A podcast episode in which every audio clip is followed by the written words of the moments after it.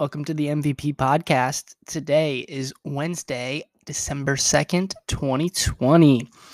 So, we got a great show today, and we're going to kick it off with some college basketball action. We have some finally some college basketball back in our lives after we missed March Madness last year. So hopefully we can get our fix with some of these early season matchups and tournaments that's going on. So I thought that to kick off the show today, I would highlight some of the tournaments that are going on and some of the key matchups and some of the good games to look out for for the rest of the week. So we'll kick it off with the Maui Invitational. It is not in Maui this year, unfortunately. It is in Asheville this year.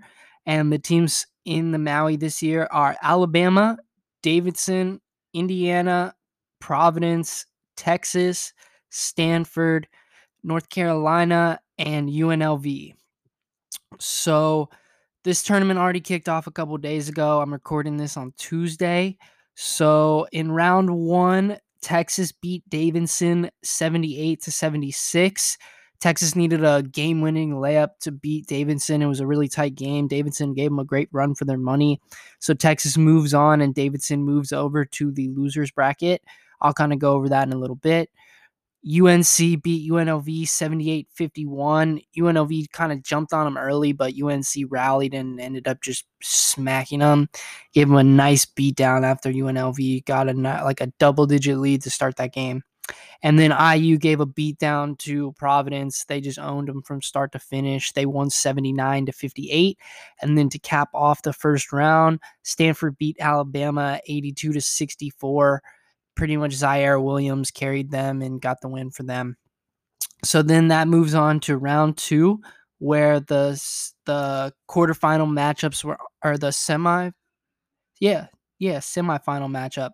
So the semifinal matchups were Texas versus IU and North Carolina versus Stanford. So I'm recording this after those games were played, but before the last two games were played. So Texas beat IU 66 44.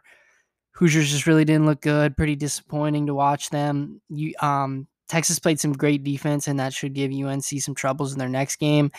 IU just couldn't really shoot, couldn't really rebound early, and got down early and just couldn't respond. Um, and then North Carolina beat Stanford 67 63. It was a pretty tight victory for them. They edged it out. I thought that they were going to give them a little bit better of a game than that, but Stanford showed up and gave a nice fight versus UNC, but UNC edged them out. So UNC will face Texas in the Maui championship game. And then later on tonight, we've got Davidson versus Providence. So Davidson was pretty good against Texas. So I'm looking, I'm thinking they're going to win tonight. And then we've got UNLV versus Alabama. Um, I don't know. Alabama didn't look that good against Stanford, and UNLV played decent against UNC. So I'm thinking UNLV here, but we'll see. So those are the two games in the losers bracket. Those games aren't as important as the other two that I have already been played today, which I thought was interesting that they played the two important games in the middle of the day and the two shit games at night. Doesn't make sense to me, but whatever. So for the semis, we've got Texas and UNC to play for the championship, and then Stanford will play IU for third and fourth. So my predictions is I think UNC is going to beat Texas, even though Texas played great defense today. I think UNC is a better team and they're going to get the win for the Maui championship. And I think IU is going to beat Stanford. I think they're going to bounce back. They played like crap today versus Texas. There's no way that they play that badly two days in a row.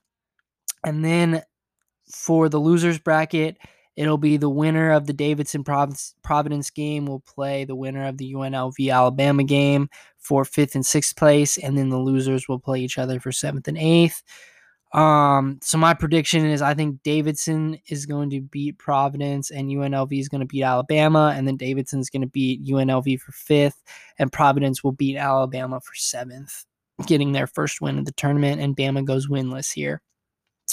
So that's kind of what's going on in the Maui. Some good games going on.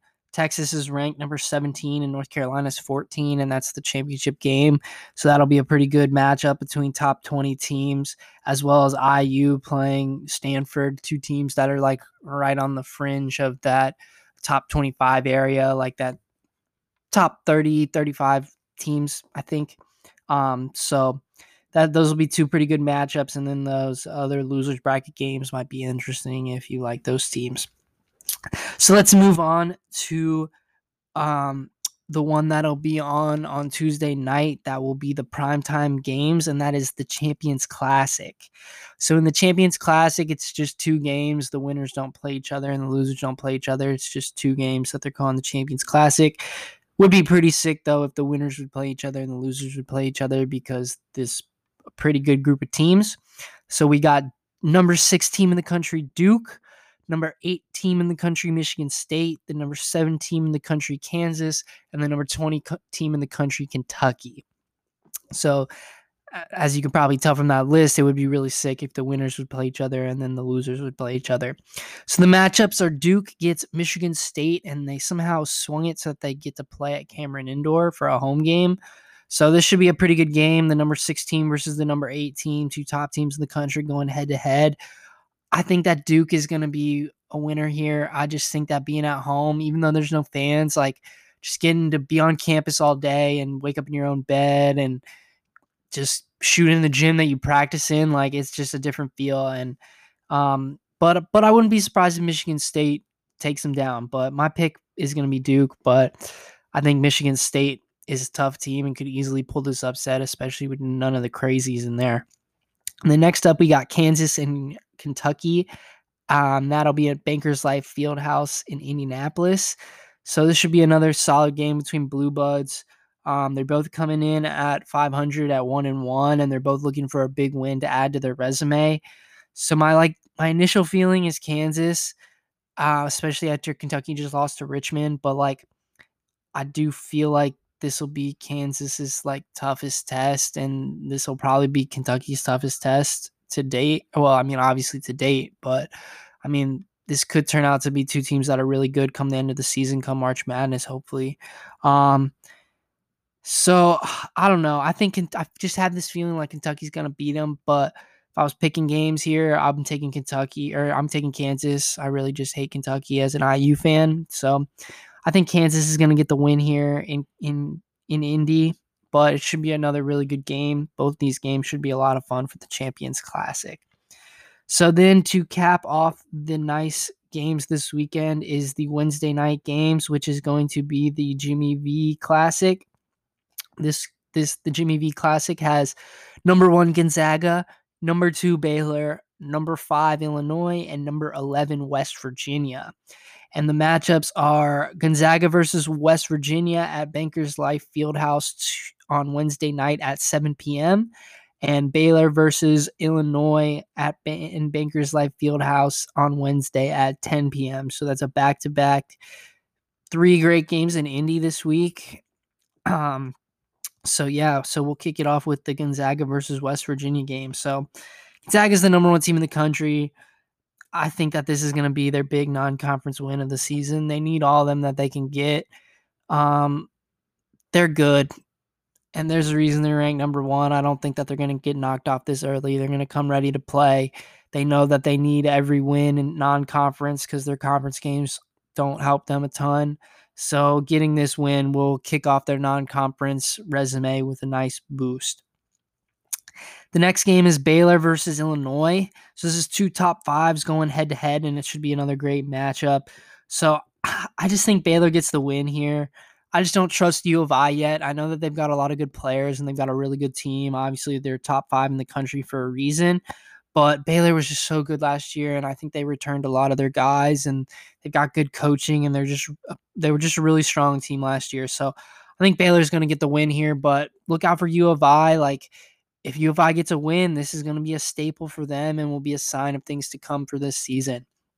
So those are those are the good matchups that I saw for this upcoming weekend and week. Um, lots of great tournament games going on and a lot of great matchups in these tournaments. Um, so those are some games to look out for. And maybe if you want to put some money on the line, there's a lot of fun matchups and great games to root for. So now we're going to move on to NFL Week 12 review, where we've got winners and losers of the week before we move on to Mandalorian Season 2, Episode 5. So we'll kick it off with the losers of the week in the NFL.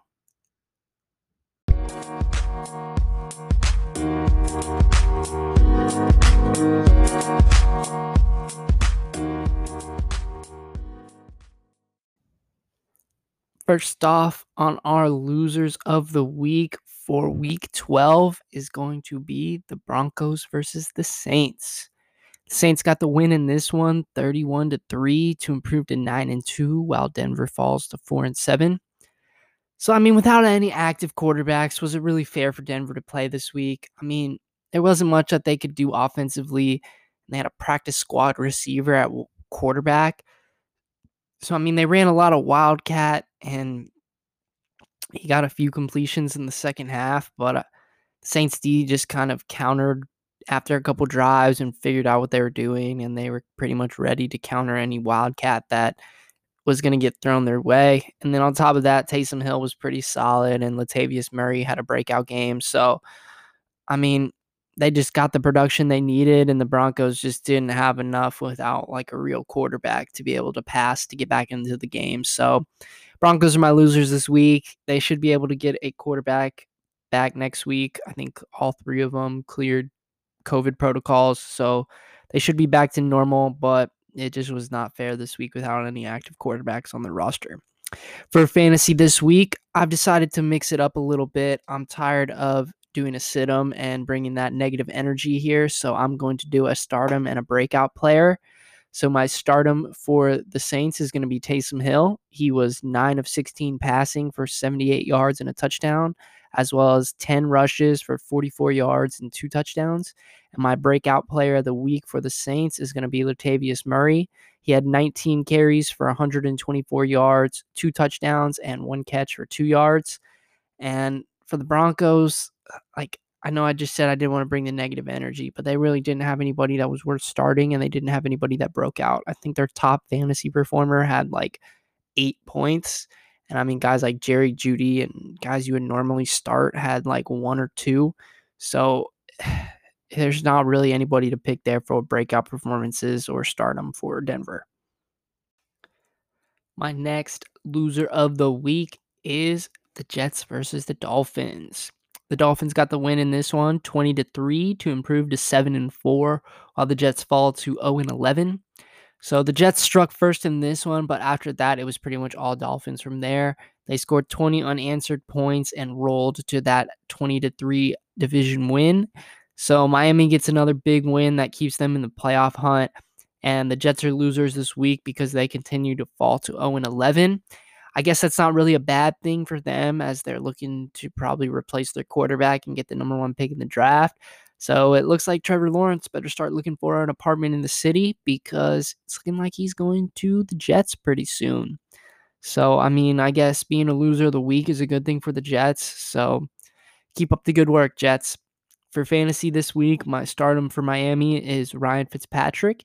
He was 24 of 39 for 257 yards, two touchdowns, as well as three rushes for 10 yards. My breakout player for Miami this week is DeVante Parker. He had eight catches for 119 yards. My stardom this week for the Jets is Frank Gore. He had 18 carries for 74 yards and three catches for 12 yards. And my breakout player for the Jets is Breshad Perriman. He had four catches for 79 yards. My next loser of the week is the Chicago Bears. They lost to the Packers 41 to 25 on Sunday Night Football. The Packers improved to 8 and 3 while the Bears fall to 5 and 6. So Mitch got the start this week for the Bears, but it really didn't help them much as the Packers jumped on them from the beginning and steamrolled them for an easy Sunday Night Football victory. So the Bears are losers this week because they just absolutely got pounded. Like it just wasn't really that close. Um, I do think though the, that Mitch was better than Foles, slightly better than Foles. I think that his mobility could help create some extra plays for their receivers and create extra plays in the pass game.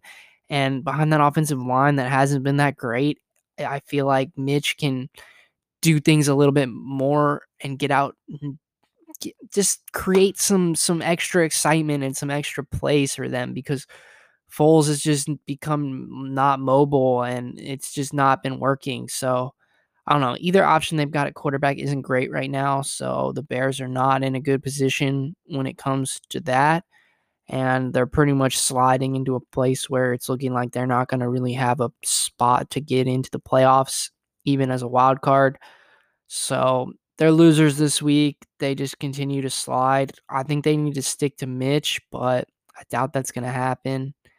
I don't know. We'll see what happens with the Bears. Their defense is so good that they just need the offense to pick it up some and they could make do some damage, but they need to figure out what's happening under center, whether it's Mitch or Foles or I don't know.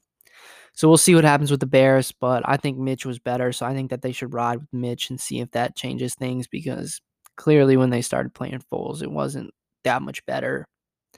So for fantasy this week, my stardom for the Packers is mm-hmm. going to be Aaron Rodgers. He was 21 of 29 for 211 yards, four touchdowns, as well as two rushes for 12 yards. My breakout performer of the week for the Packers is Robert Tonyan. He had five catches for 67 yards and a touchdown. My stardom this week for the Bears is Allen Robinson. He had eight catches for 74 yards and two touchdowns. And my breakout player for the Bears is David Montgomery. He had 11 carries for 103 yards and five catches for 40 yards and a touchdown. My next loser of the week is the Arizona Cardinals. They lost to the Patriots 20 to 17. The Pats improved to 5 and 6 and the Cardinals dropped to 6 and 5. So this was a much tighter game than I was expecting and I'm sure a lot of people were expecting and Murray didn't really have a great game, which led to their demise. The Pats' defense was really resilient here, and their offense was as well, and a few key stops really won the game. So the Cardinals tied it at 17 late, and the Pats got pretty lucky. They were kind of driving down the field, and Cam decided to run it on third and 13, and he picked up the first down and got kind of hit pretty high by Isaiah Simmons and they got flagged, which kind of moved them into a range that set them up for a better field goal attempt, which ended up winning them the game on a game winning field goal. So a lot of things fell their way for the Pats this week. They had like a goal line stop on fourth down right before the end of the first half, and just a few things that fell their way this week, but they stepped up and made the big plays when they needed to and got the win. So the Cardinals are losers this week because this Pats team just really hasn't been consistent all year. They've been struggling the past few weeks, and the Cardinals really needed to pick up their game to finish out the season. That NFC West is tough with the Rams lurking and the Seahawks pull, trying to pull away to win that division, and then the rest of the wild card teams in that mix. So the Cardinals really needed to win this week, and they got out and they lost. And I mean, they would have beat the Pats this week. The Pats would have been in a free fall and would have been really grasping at straws there. But instead, they pull off a nice victory over the Cardinals and get some some life back into them. So that's why the Cardinals are my losers this week. For fantasy, for the Pats, my stardom is going to be James White. He had five carries for 18 yards and two touchdowns. My breakout is going to be Jakobi Meyers. He had five catches for 52 yards. My stardom for the Cardinals is going to be DeAndre Hopkins. He had five catches for 55 yards. And my breakout is going to be Kenyan Drake. He had 22 carries for 78 yards, two touchdowns, and three catches for 15 yards. My next loser of the week is the Las Vegas Raiders. They got pummeled by the Falcons 43 to 6. The Falcons improved to 4 and 7 while the Raiders fall to 6 and 5. So this was a pretty embarrassing loss for the Raiders this week. I mean, the Falcons just jumped on them right from the get go and then just kind of steamrolled them for this huge victory.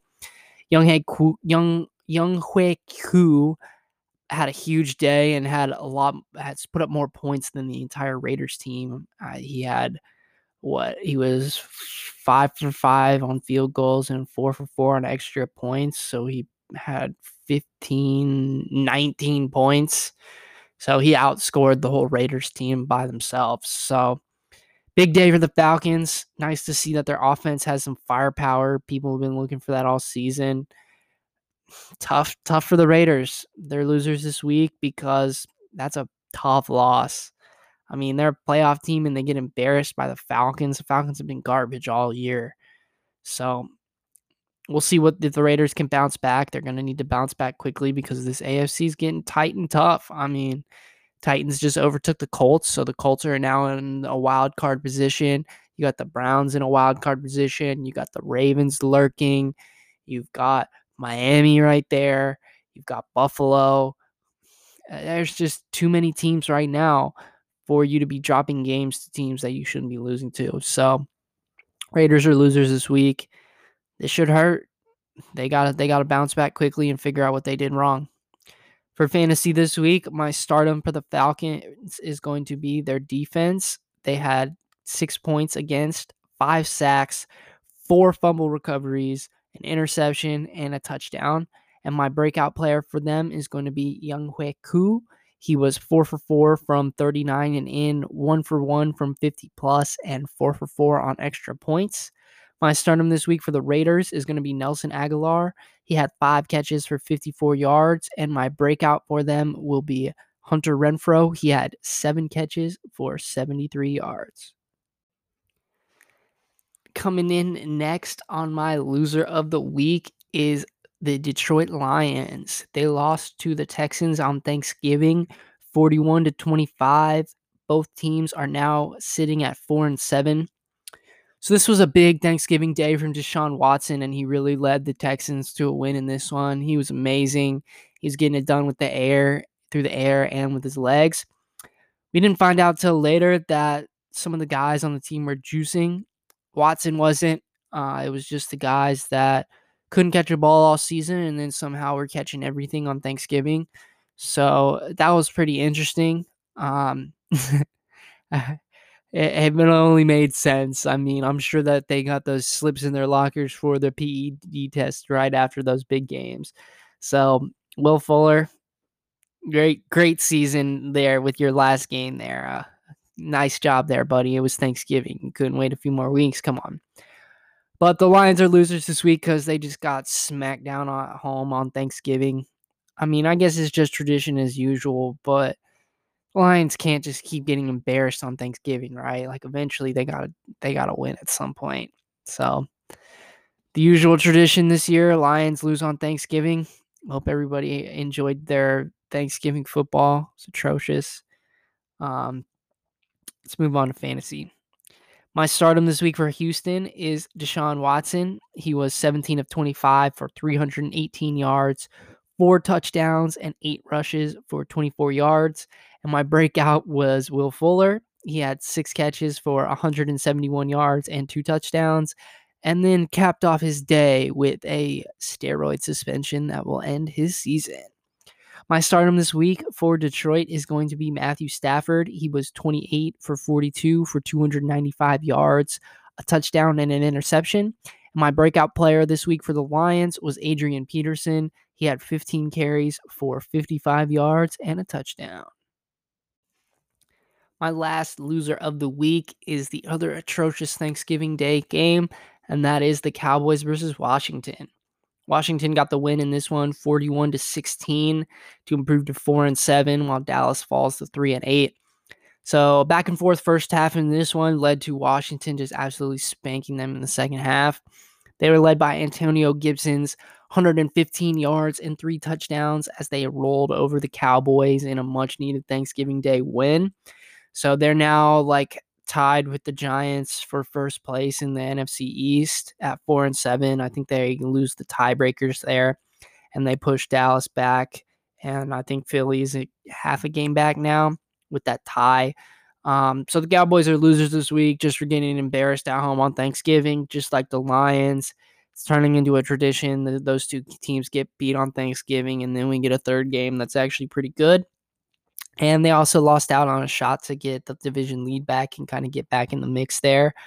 Um, so Cowboys are just kind of in free fall and doesn't look like they're going to get any help anytime soon. So I expect this to just kind of keep continuing until they can figure out how to do something differently. So for fantasy this week, my stardom for Washington is Terry McLaurin. He had seven catches for 92 yards. And my breakout this week is Antonio Gibson. He had 20 carries for 115 yards, three touchdowns, and five catches for 21 yards. My stardom this week for Dallas is Andy Dalton. He was 25 of 35 with 215 yards, a touchdown, an interception, and three rushes for 17 yards. And my breakout player for Dallas is Amari Cooper. He had six catches for 112 yards and a touchdown. We're going to kick off the winners of the week with the Bills versus the Chargers. So the Bills beat the Chargers in this one 27 to 17 to improve to 8 and 3 while the Chargers fall to 3 and 8. So the Bills took an early lead in this one and built on it until late in the third. The Chargers led where the Chargers led a great comeback. They're down 24 to 6 and then by late in the fourth quarter they were down 24 to 17. So that's when Josh Allen threw an interception that set the Chargers up to tie the game at 24. But Herbert threw an interception right back, and that pretty much sealed the game for the Bills. They got one more field goal, and then the Chargers didn't have enough time to do anything with it. So the Bills are winners this week for getting a nice win over the Chargers. I think that the Chargers are better than their 3 and 8 record shows. Herbert's been playing good football. They've got a lot of good weapons on offense. So even though it was a tight game against a team that's well below 500, like I think the Chargers are a pretty good team, even though they're not winning a lot of games. Um, once they get a off season with Herbert again and they come back next year with a few more pieces, I think that they're ready to compete. But right now, they're just not finishing these games and they're getting down early. So it's going to happen, especially when you got a rookie quarterback. But the Bills got a nice win and they stay atop the AFC East, but they need to continue to win because the Dolphins are right on their tail. So they need to watch out. But for fantasy this week, my stardom for the Bills is going to be Josh Allen. He was 18 of 24 for 157 yards, a touchdown, an interception, as well as nine rushes for 32 yards, a touchdown, and a fumble. And my breakout player is Gabriel Davis. He had three catches for 79 yards and a touchdown. One of those, his touchdown was a pass from Cole Beasley. It was like Josh Allen threw a swing swing pass, and then Beasley threw it to Gabriel for the touchdown. Um, My stardom for the Chargers is going to be Justin Herbert. He was 31 of 52 for 316 yards, a touchdown, and an interception. And my breakout player for the Chargers is Austin Ekeler. He had 14 carries for 44 yards and 11 catches for 85 yards.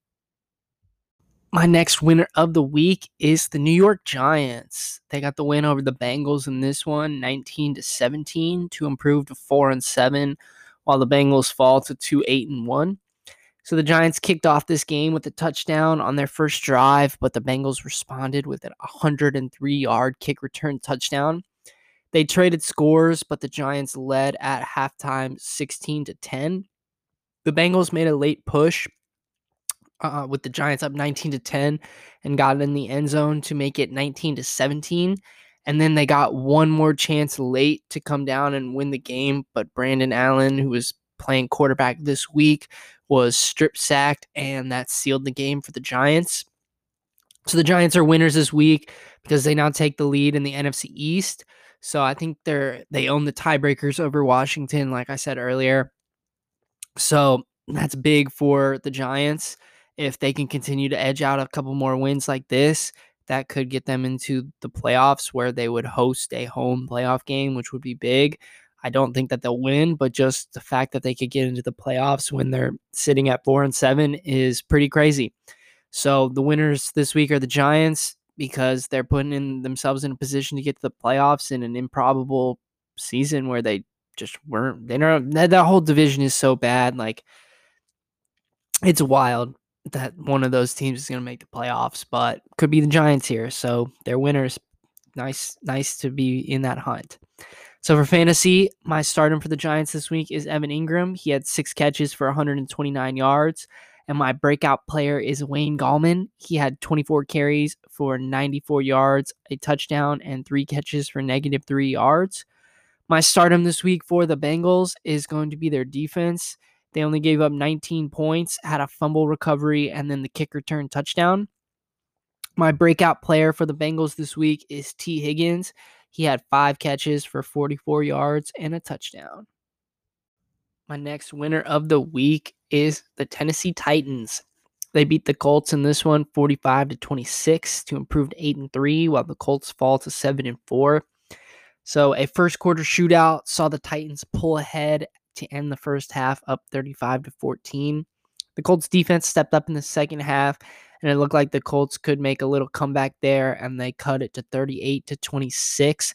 But then that was squashed by AJ Brown returning an onside kick for a touchdown to push their lead to 45 to 26, which led which they held on to for the win. So Titans are winners this week for pretty much handling everything that the Colts threw at them. Um, they secured the top spot in the AFC South once again, so that's a big pickup for them. They're sitting in a good spot for the playoff picture. As a Colts fan, it was a heartbreaking and tough loss. I mean, we needed that one just as much as they did, and they just came out and they spanked us and gave us everything that they had. So, Titans played a great game and just wasn't a really great showing from Philip Rivers of the Colts, to be honest. Like the stats are a little bit better for Rivers than I thought that he played, but Colts Colts offense needs to pick it up and figure out how to get on the board early. I mean, we are missing DeForest Buckner, which really was showing. So um, the COVID guys that the Colts had out really affected them, and you could really tell. So hopefully we get some of those all those guys back next week, and the Colts are back to full strength. So for fantasy, my stardom this week for Tennessee is Derrick Henry. He had 27 carries for 178 yards, three touchdowns, and two catches for seven yards. And my breakout was AJ Brown. He had four catches for 98 yards, a touchdown, and a kick return touchdown. My stardom for the Colts was Philip Rivers. He was 24 for 42 for 295 yards, two touchdowns, and an interception. And my breakout this week for the Colts is T.Y. Hilton. He had four catches for 81 yards and a touchdown. My next winner of the week is the Seahawks. They beat the Eagles on Monday Night Football 23 to 17. They Seattle improves to 8 and 3 while Philly falls to 3 7 and 1. Seattle pretty much handled the Eagles from start to finish on in this game. It was kind of a sloppy game, but I mean they they just kind of handled them from start to finish. The real story here though is the late touchdown and two point conversion for the Eagles that fucked over everybody that took Seattle minus six and a half.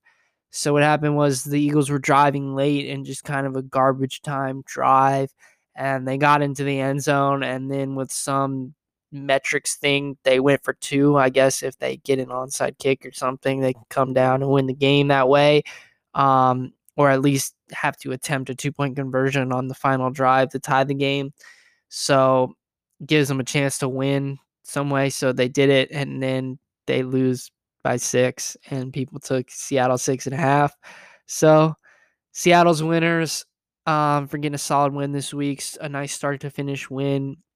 Even since they've been struggling, it's nice to get back on track. Uh, but they better be getting a percentage of that betting money because that defense deserves it. They saved the house some big payouts there. So Seattle's winners this week getting back on track, keeping that division lead. There's a lot of guys right on their tail, so they need to keep pace atop. For fantasy this week, the starters, my stardom for Seattle is Russell Wilson. He was 22 for 31 with 230 yards, a touchdown, and six rushes for 12 yards.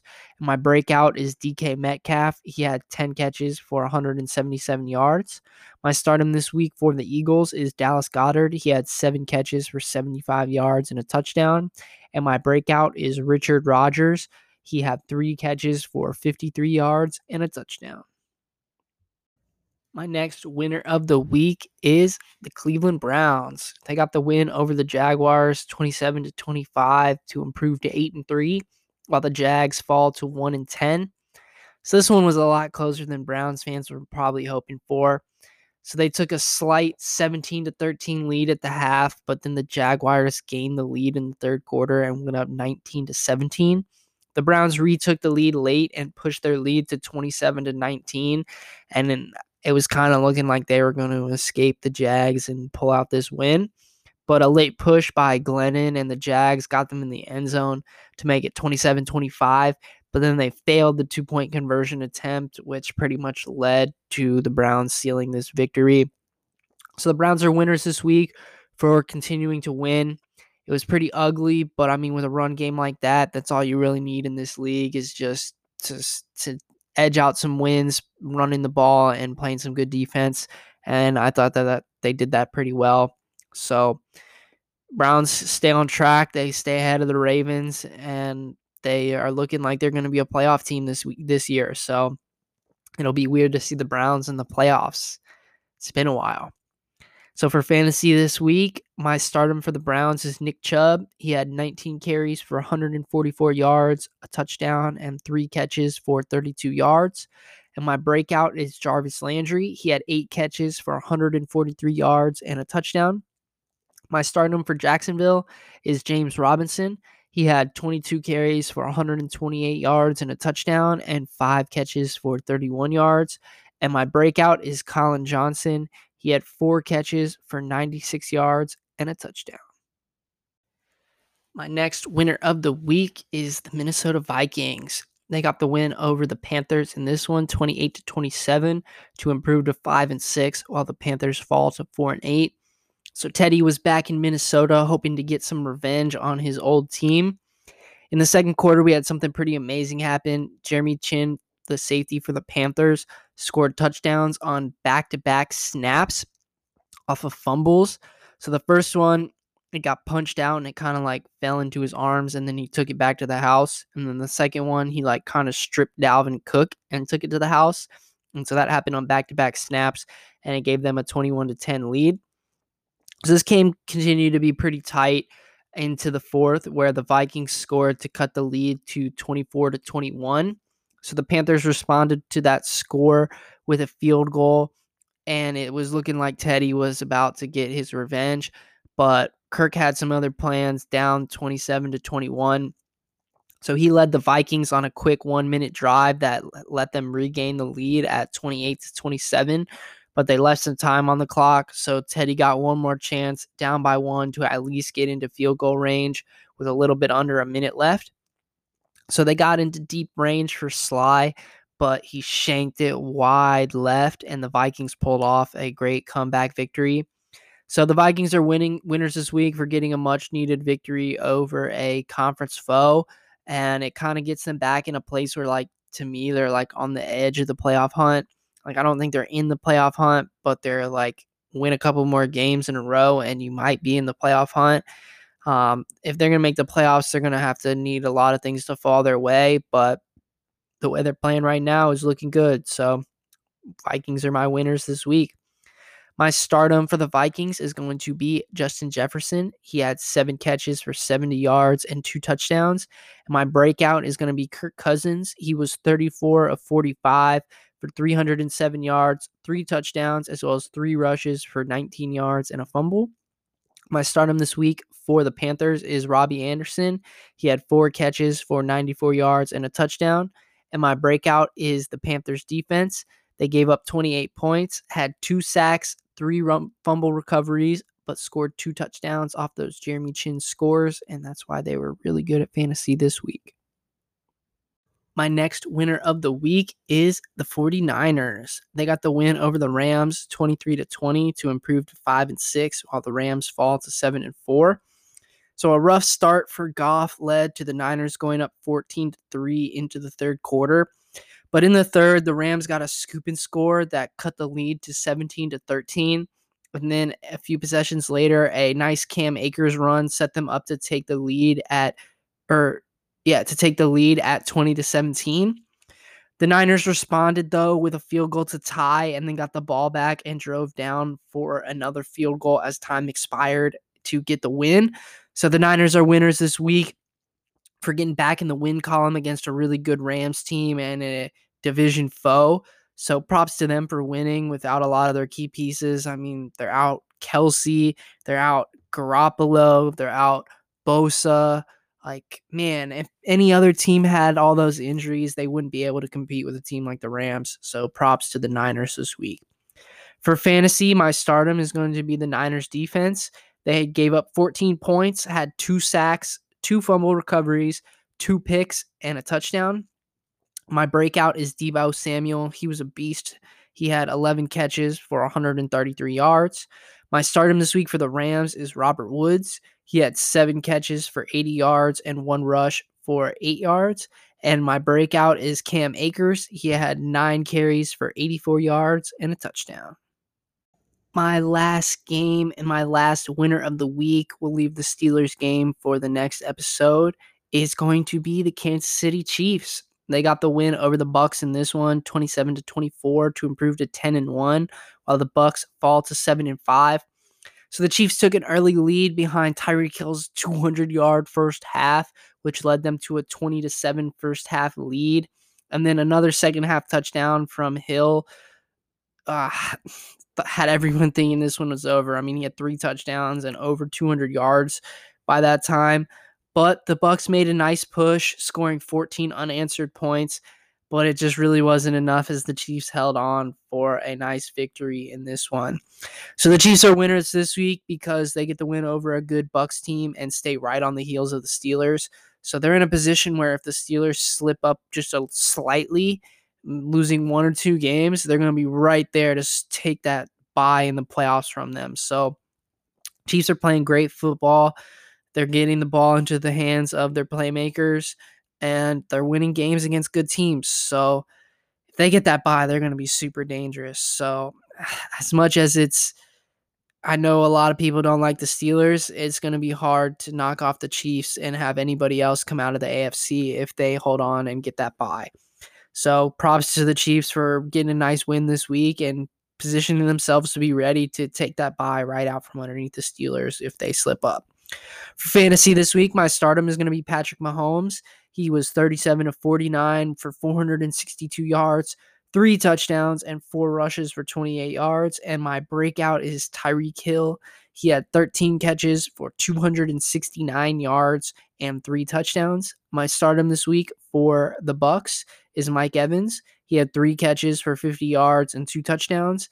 And my breakout is Ronald Jones. He had nine carries for 66 yards and one catch for 37 yards and a touchdown.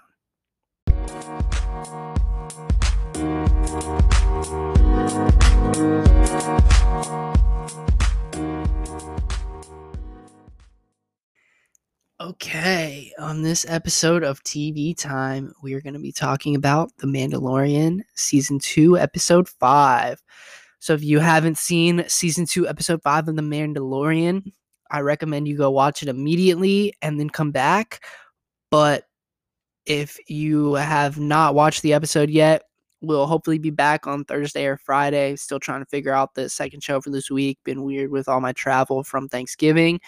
But we'll be back with another episode this week. So come back for the second episode this week, Thursday or Friday.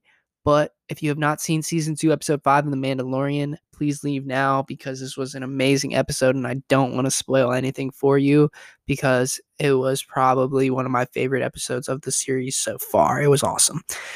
Okay, that should give you enough time to leave if you are don't want to be spoiled. So let's jump right into it because I've got a lot of stuff I want to talk about. That's not just the plot of the show. Uh, there's a lot of stuff that came out of this episode that's really intriguing. So this episode kicks off in dramatic fashion. We get kind of like a samurai type feeling scene as Ahsoka Tano with her white lightsabers and everything that we were hoping for cuts down some soldiers in the woods en route to this like village that has this big giant gate um, where she gives the leaders there an ultimatum to give her what she wants, or else she's gonna come kill every all them. Um, so after that, we then see Mando and Baby Yoda land on the planet and start their quest to look for Ahsoka, and they decide to go to the village that we had just seen her um, give an ultimatum to the people. So they let they let they let him in to the through the gates, and he starts kind of walking through the town and he notices that the people just aren't very like pleasant. They're not talking to him. They're afraid to talk to him. And then he sees some people like in the streets, like in these like electric like things where they were just strung up in the streets. Um so then he is tasked by the leader of this like village thing to go kill the Jedi in the woods. So obviously Mando didn't really give her a response, but was like, okay, I'll go find this Jedi because that was who he was going to look for anyways. And he sets out to find Ahsoka. So as he walked through the woods and is getting closer to Ahsoka, where they said she was, we get to see her owl. Um, I guess there's some I don't really know all the lore. I'm still getting through the the Clone Wars animated series and Star I'm gonna watch Star Wars Rebels, but I guess she has some sort of owl that is like her like force essence and it follows her everywhere.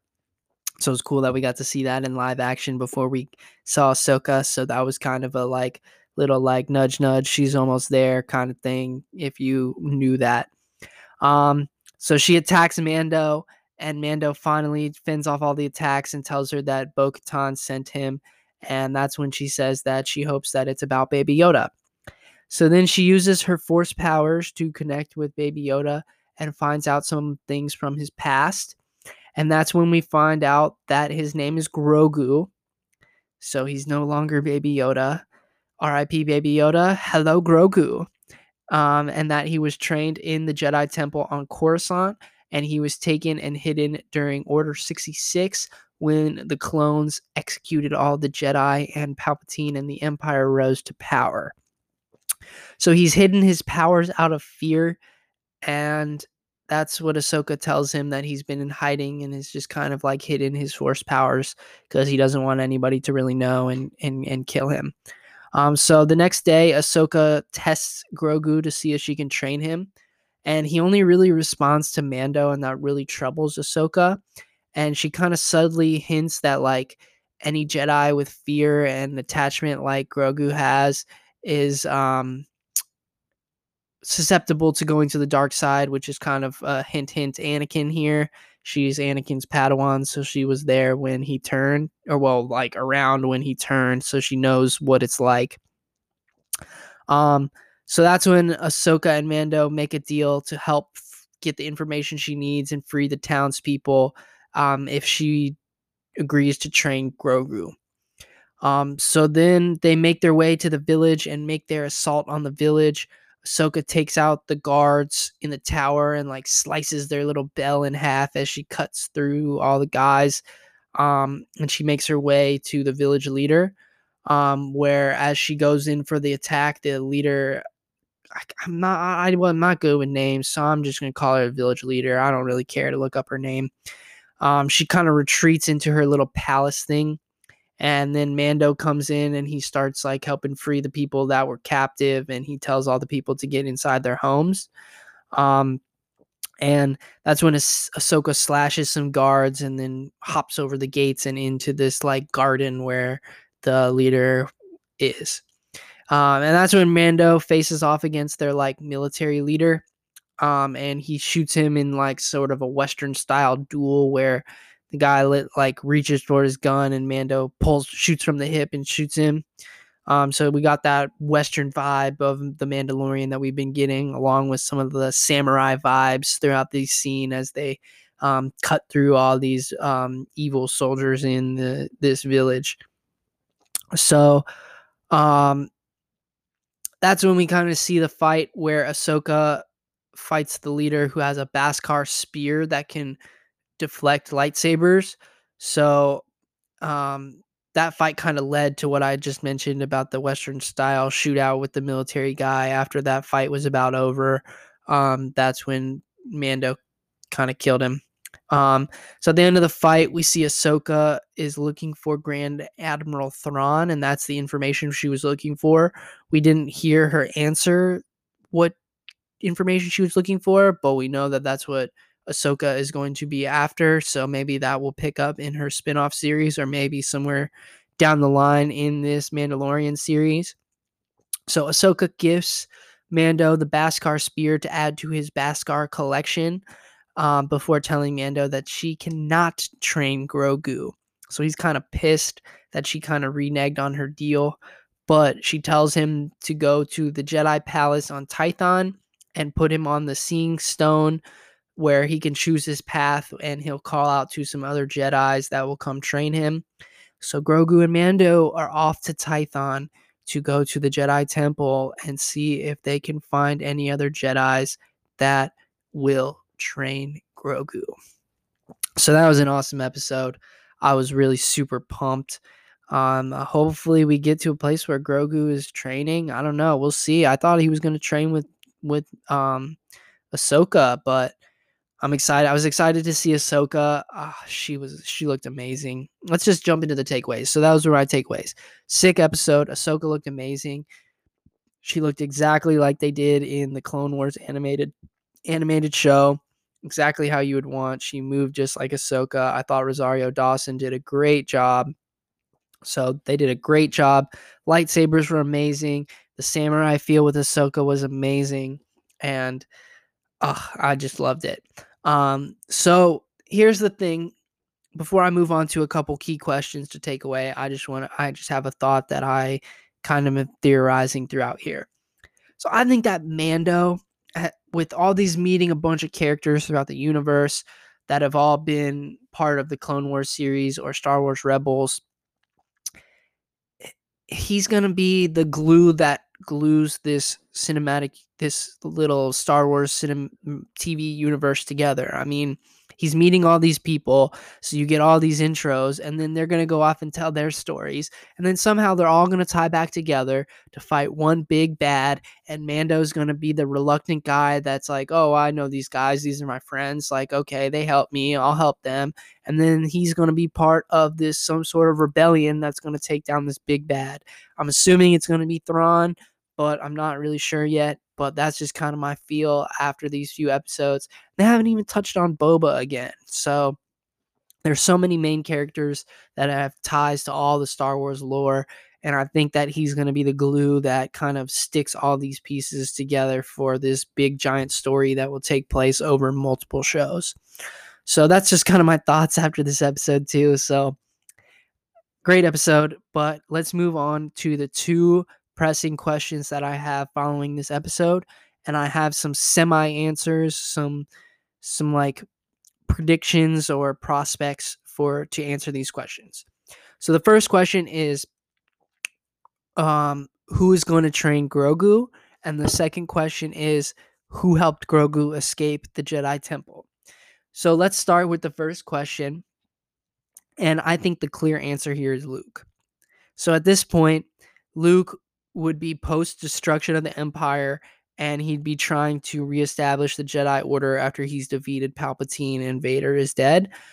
So he'd most likely be looking for any sort of force being that would be interested in reaching out to him. So I'm assuming that if he feels through the force reaching out to him from the Jedi Temple, he would come running in a second and he would take in Grogu, and Grogu can go be a part of his Jedi Temple that he's establishing, where he uh, eventually would take in Ben Solo and those other Padawans or force sensitive beings that he had recruited to come to the his training with Ben Solo.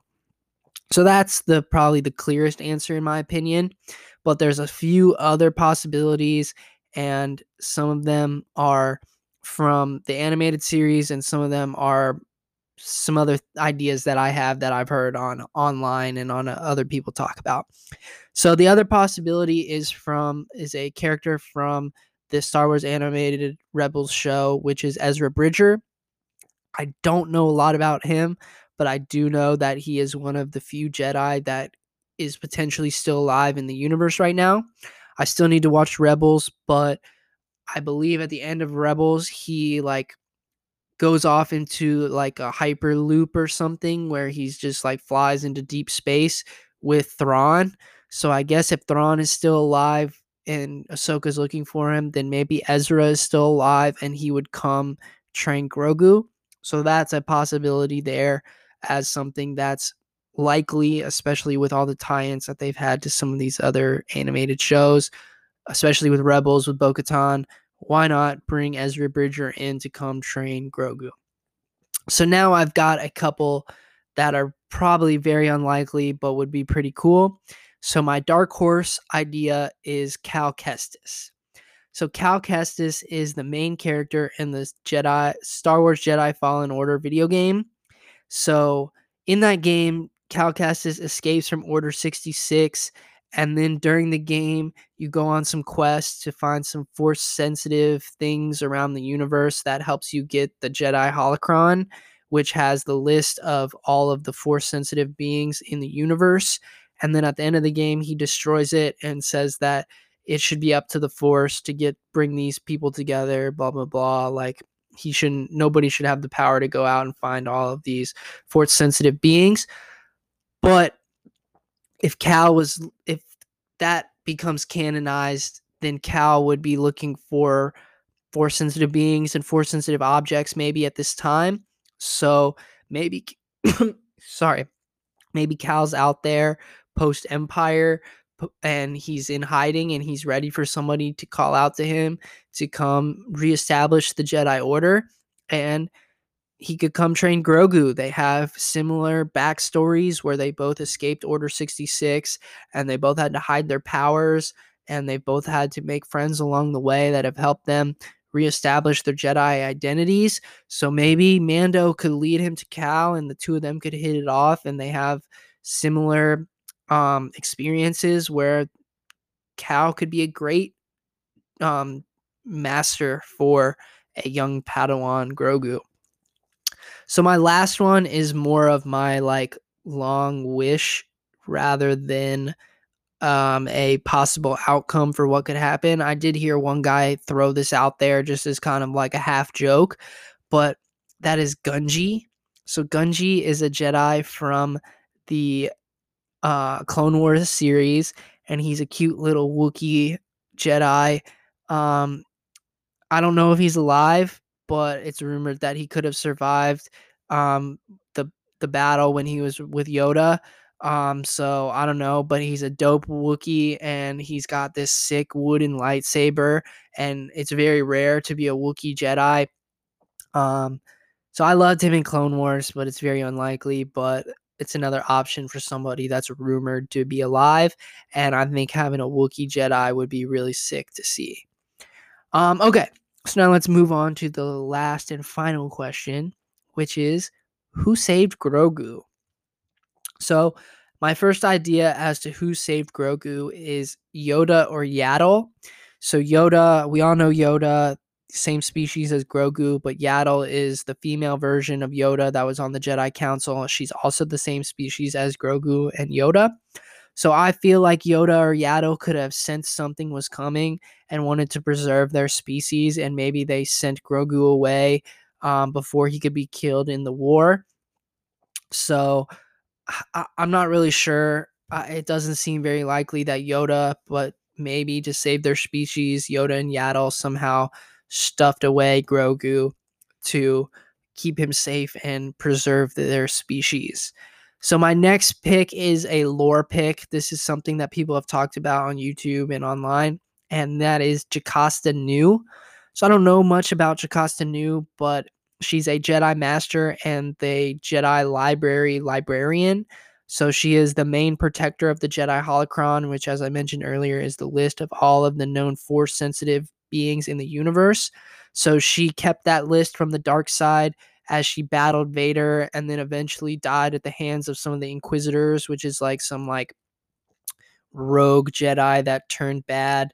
Um, and so that led to her death, which she was protecting all the possible young Jedi across the galaxy.